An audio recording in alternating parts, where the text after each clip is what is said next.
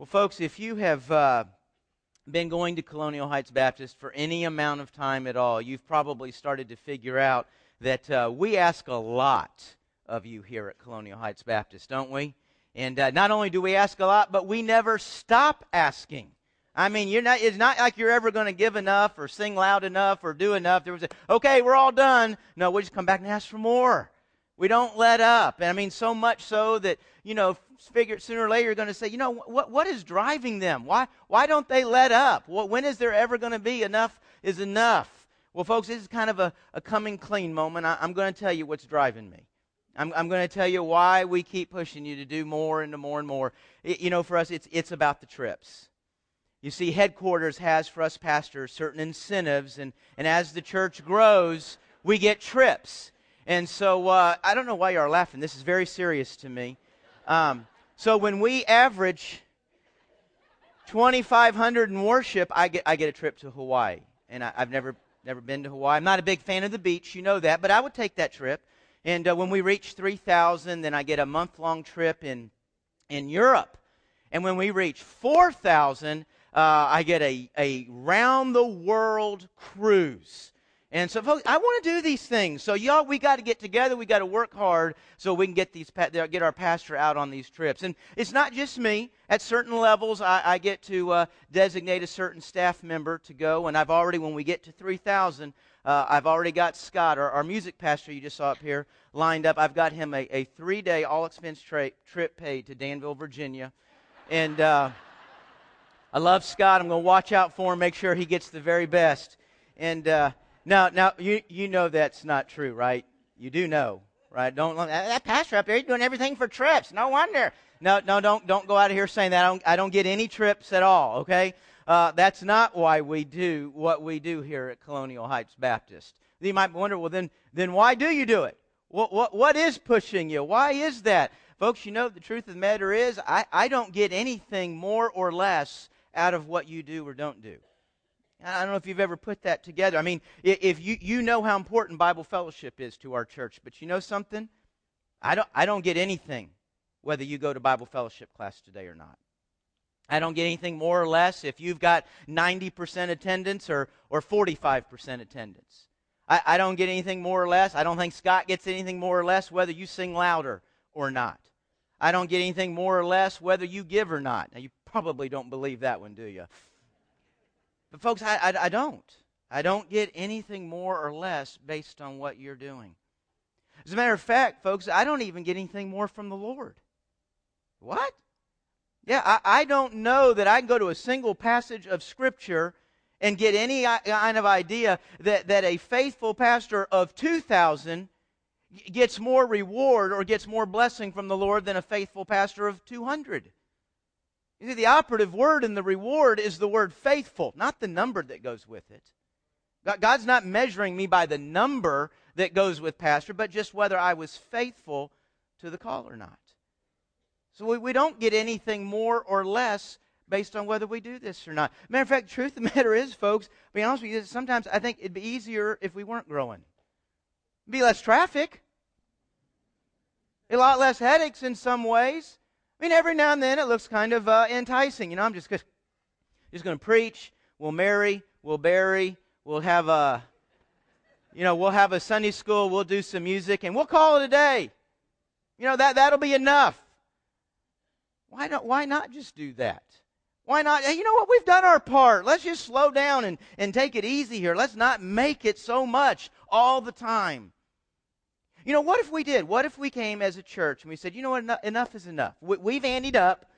We, we, have done our part. We, have done, you know, we, in this game, we've done what our, we should do. So let's just slow down. I mean, you know folks, really, honestly, to go any further at this point, it's just more money. It is more traffic. It is more headaches. It's more organization. It'd just be easier to, to slow down. What if we had decided to do that?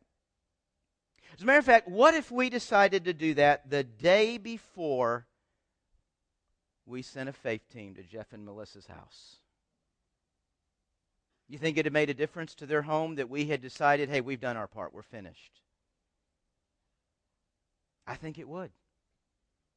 What if we had decided uh, four or five years ago You know what? Enough's enough's enough. We've already got a big building.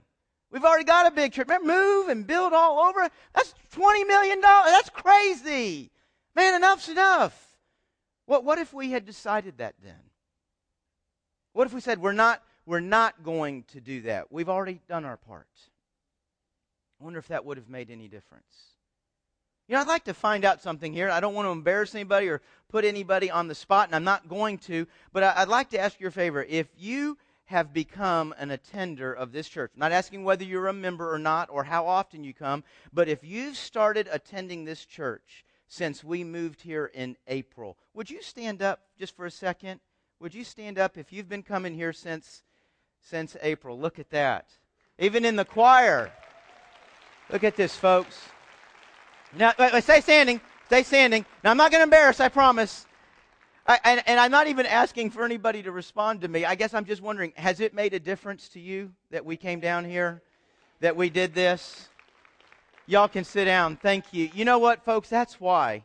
That's why I do what I do.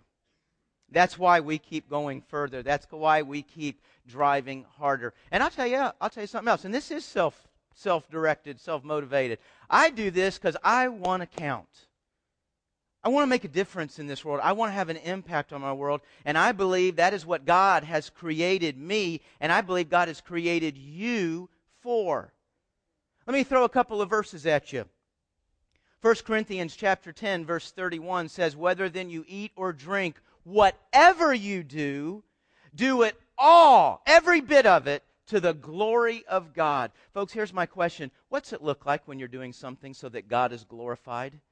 So that the world sees how big and great He is? Does that say something about the intensity with which we do something? The commitment with which we do something? The endurance of which we'll take on something? Does it? I think so. How about 1 Corinthians 15 58? It says, Therefore, my brothers, be steadfast, immovable, always, look at that word, excelling. Excelling in the Lord's work. Folks, when you look at something and you say, boy, that's excelling, what are they doing? What, what goes with the idea of something excelling?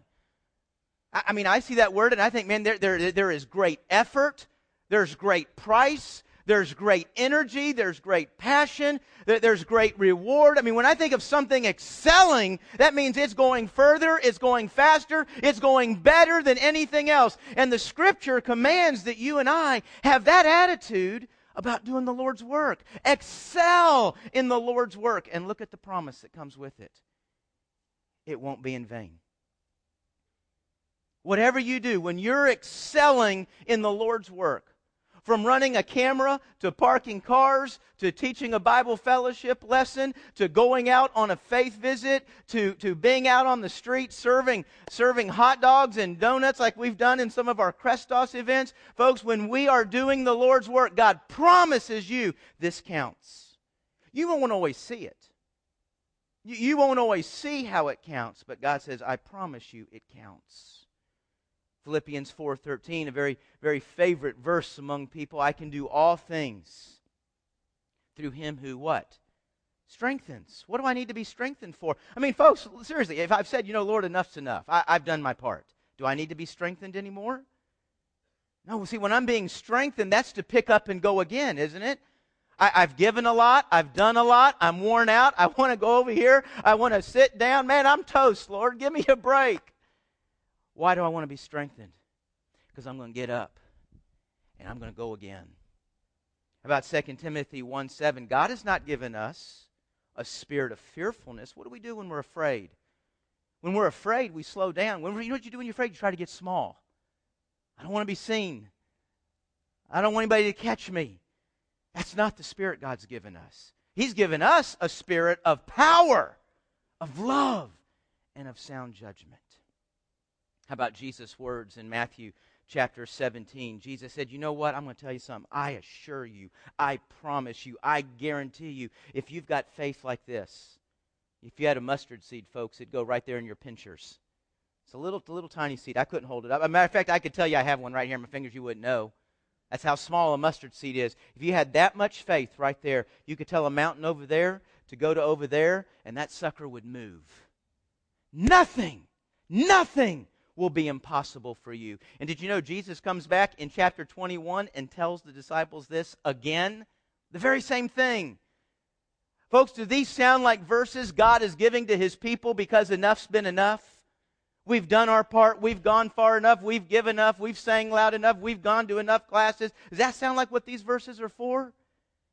Folks, you know, when we open God's Word, it's very clear that in this life there is disappointment, there's loss, there's suffering. But, folks, what these verses are communicating to us is that even in the midst of that, the Christian life is a life of strength. The Christian life is a life of purpose. The Christian life is a life that moves and it makes an impact. Folks, this is what God has created us for. This is what God has called us to. You and I are not created to just survive. We're not created to just get by. We're not created just to get from day to day. You and I are created in the image of God. You know what that means? I'm created to be like God. I'm created in His likeness. Well, folks, God's not getting by from day to day. God's not just hoping to get to tomorrow. No, when God moves and lives, it is with purpose and it is with impact, and I'm created to be like that. You are created to be like that. You and I are created to make a difference in this world. He's called us to that, He has commanded that of us. Let's look at that and see that this morning. Turn with me, if you will, to Matthew chapter 5. Matthew chapter 5, first book in the New Testament. Matthew. If you don't have a Bible with you this morning, we've got some in the chairs around you. Grab one and study along with us. Matthew chapter 5. Now, what I'm getting ready to do here for the next few minutes should sound familiar. I've looked at this passage before. This should be a little bit of a review. Let's remind ourselves because our world leads us to forget. Our world makes it very easy for you and I to slip into just surviving, to just getting by from day to day. And Jesus has called you and I to something different. Look at verse 13, Matthew chapter 5, verse 13. Jesus is speaking in the Sermon on the Mount, and he says to you, he says to me, You are the salt of the earth. But if the salt should lose its taste, how can it be made salty? It's no longer good for anything but to be thrown out and trampled on by men. You are the light of the world. A city situated on a hill cannot be hidden. No one lights a lamp and puts it under a basket, but rather on a lampstand, and it gives light for all who are in the house. In the same way, let your light shine before men, so that they may see your good works and give glory to your Father in heaven. Jesus says you and I are to make a difference. We're to have an impact on our world. And he describes that impact with two phrases salt of the earth, light of the world. Folks, where salt is used, it's known, isn't it? Where light is turned on, it is seen.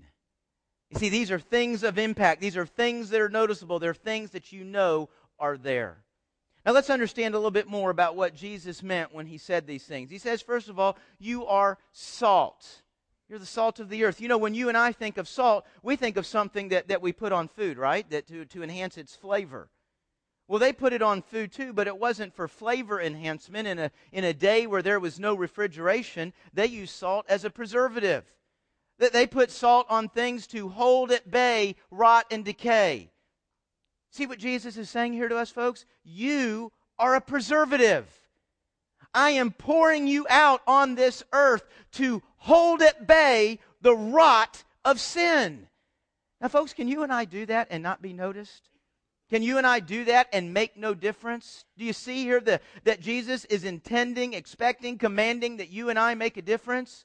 We are to move out of this room and into our world, and we are to stop the rot, stop the devastation, stop the, the, the, the tearing apart of sin in our own lives, in our families, in our communities. And Jesus really says, the whole planet. Man, I, I've got something to do today, don't you? This is not just surviving, folks. This is making a difference. And look what Jesus says. Says, you know what? If you're not doing that, you're useless. Could there possibly be a greater failure in life than to go and stand before the Lord and hear him say, Randy,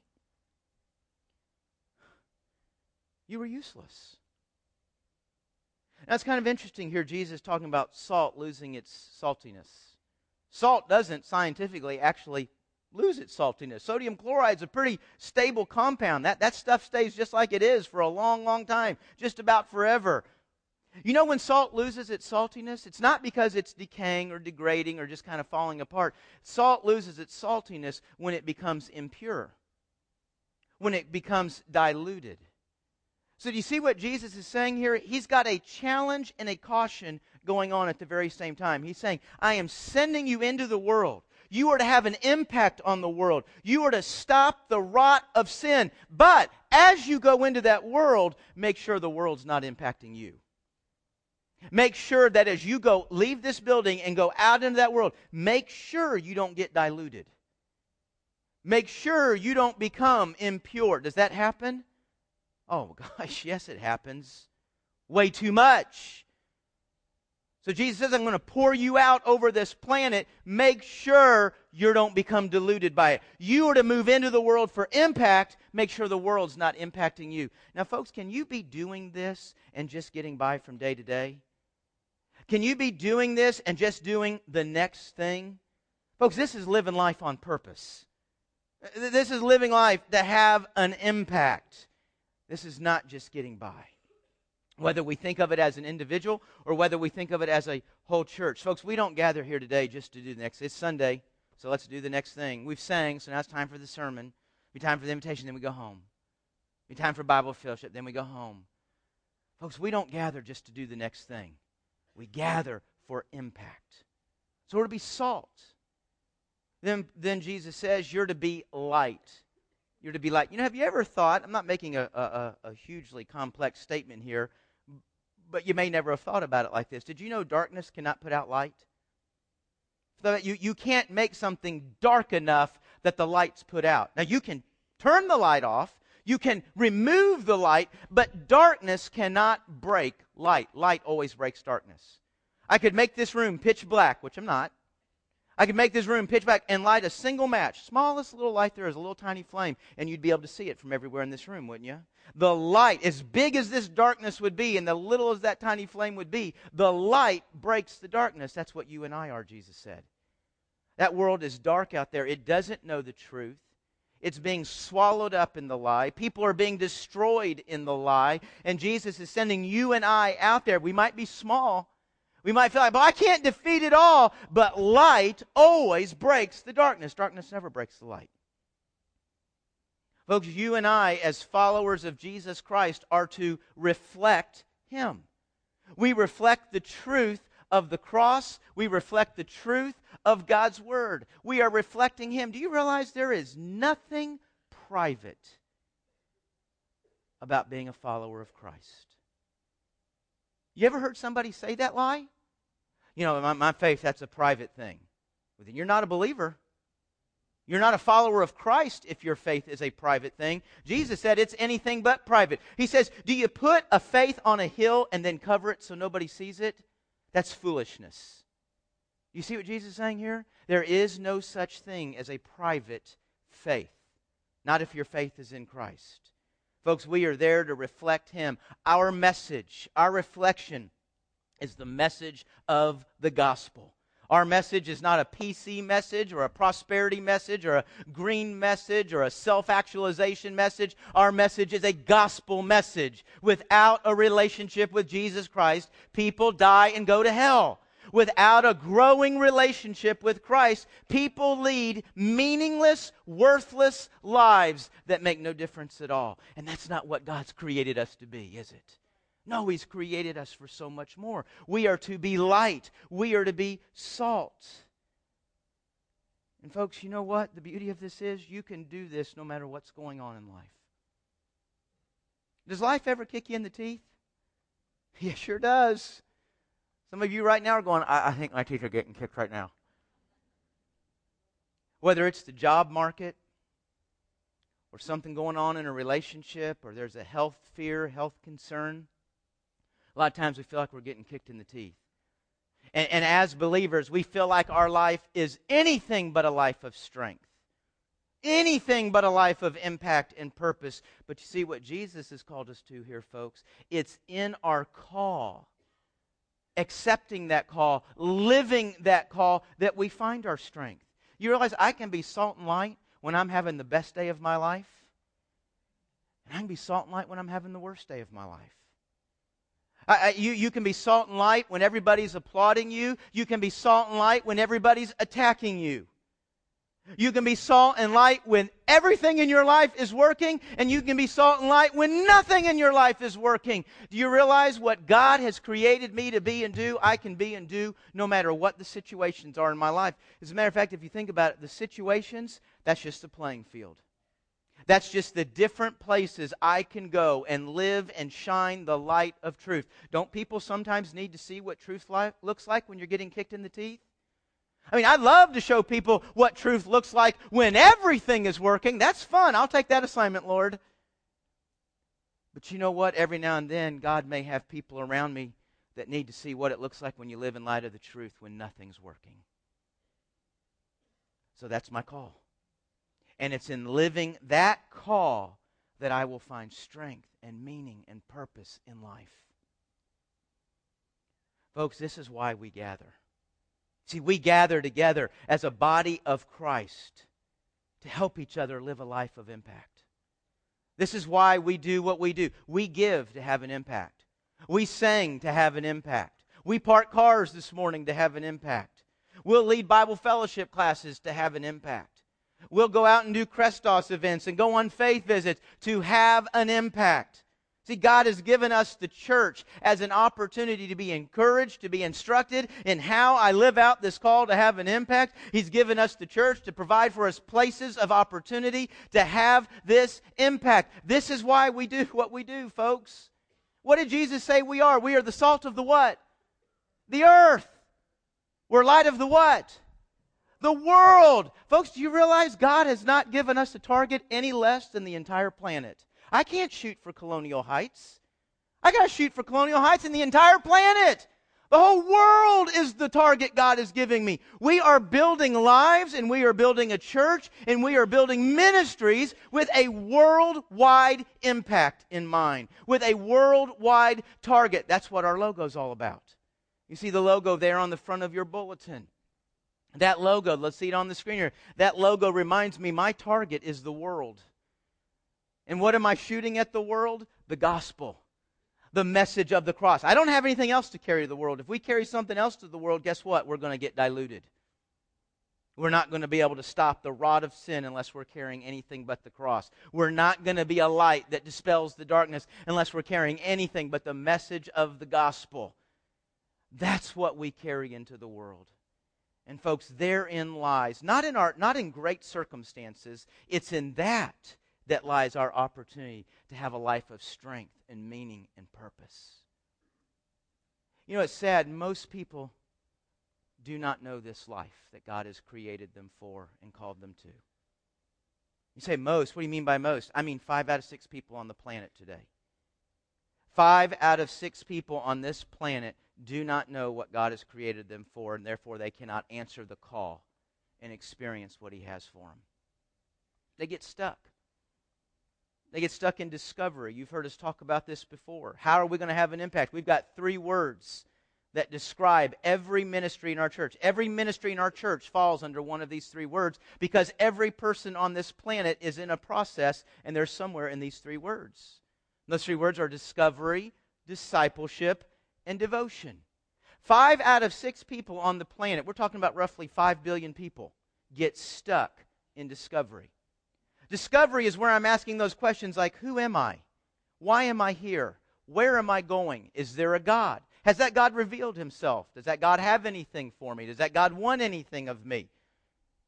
Five out of six people, five billion on this pe- billion people on this planet, will not answer those questions correctly they'll get steered in the wrong direction. They'll get stuck in the wrong direction, and they will never move out of discovery. Now, folks, there are people that inside of discovery do come to know the person of God in Jesus, of, in Jesus Christ. But did you know that even believers can get stuck in discovery?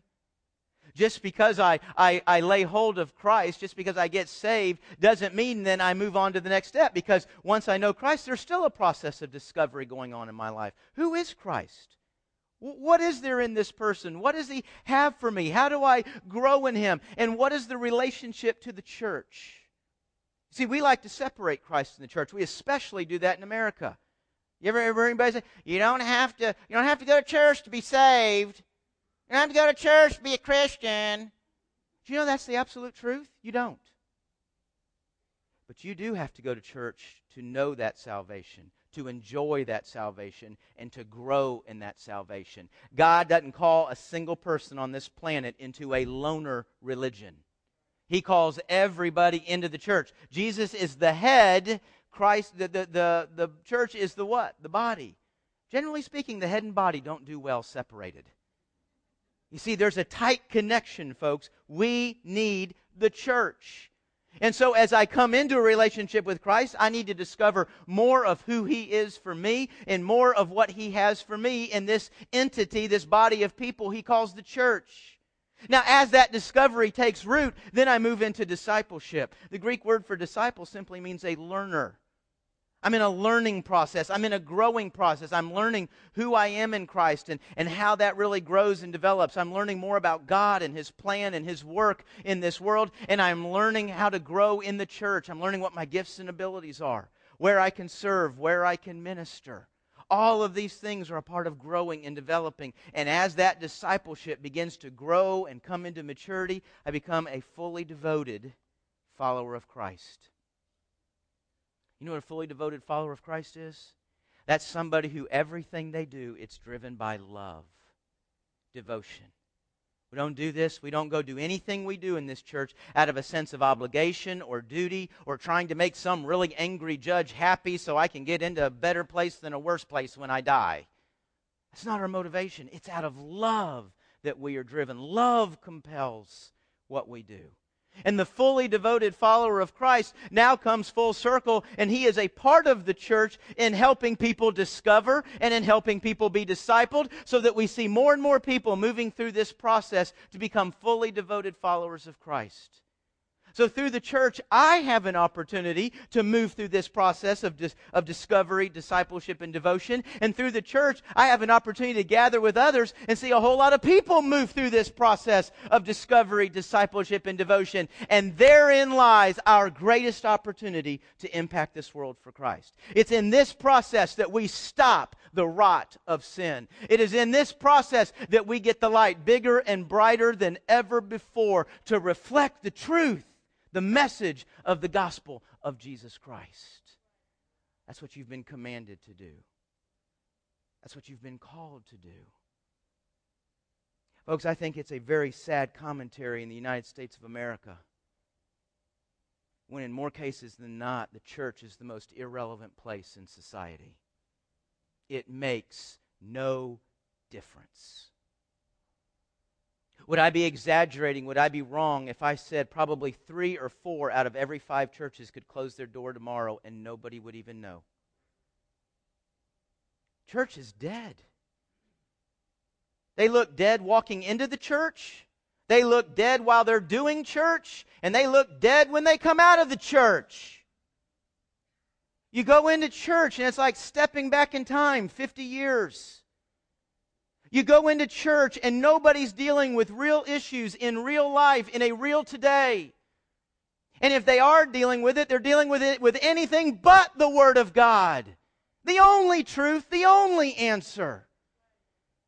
And folks, I'm not here today to say why that is or how it happened or what it can be done to fix it. I am here today to say this. We're not going to be that church. We will not back up. We will not slow down. We will go further and further and further. Time is too short. It's too important.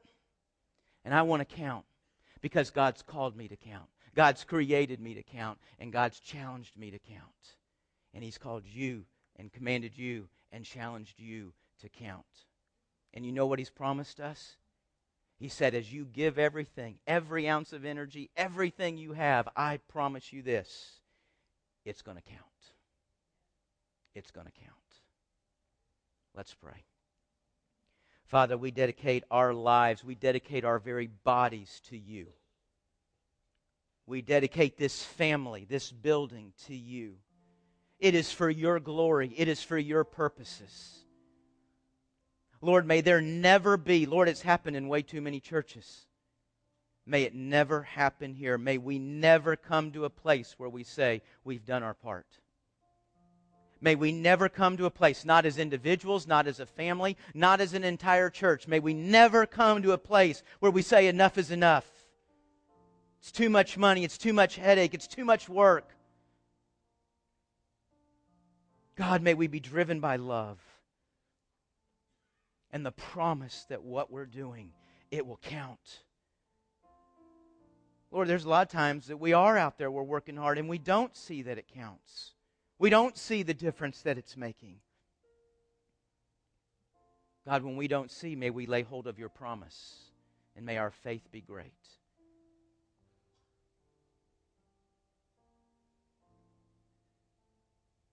Lord, as you have called and as you have commanded to be that salt and that light for an entire planet, I pray we would say yes. Lord, there are families all across this room right now that have lost a job. There's a family at MCV right now that is waiting for a, a wife, a daughter, a mother to pass away. And Lord, there's probably 10 times that many issues that I don't know anything about. God, would you help us to see that it's in the midst of these very things that we can shine the brightest? It's in the midst of these very things that we can have our greatest impact. Would you help us to see that it's in the midst of these very things that we need the church the most? Because we're not called to do it alone, we're called to go together. God, I pray that as we get up and we walk out into that concourse today, I pray every one of us in here is asking, Am I having an impact on my world? Am I aiding and serving my church and having an impact on this world?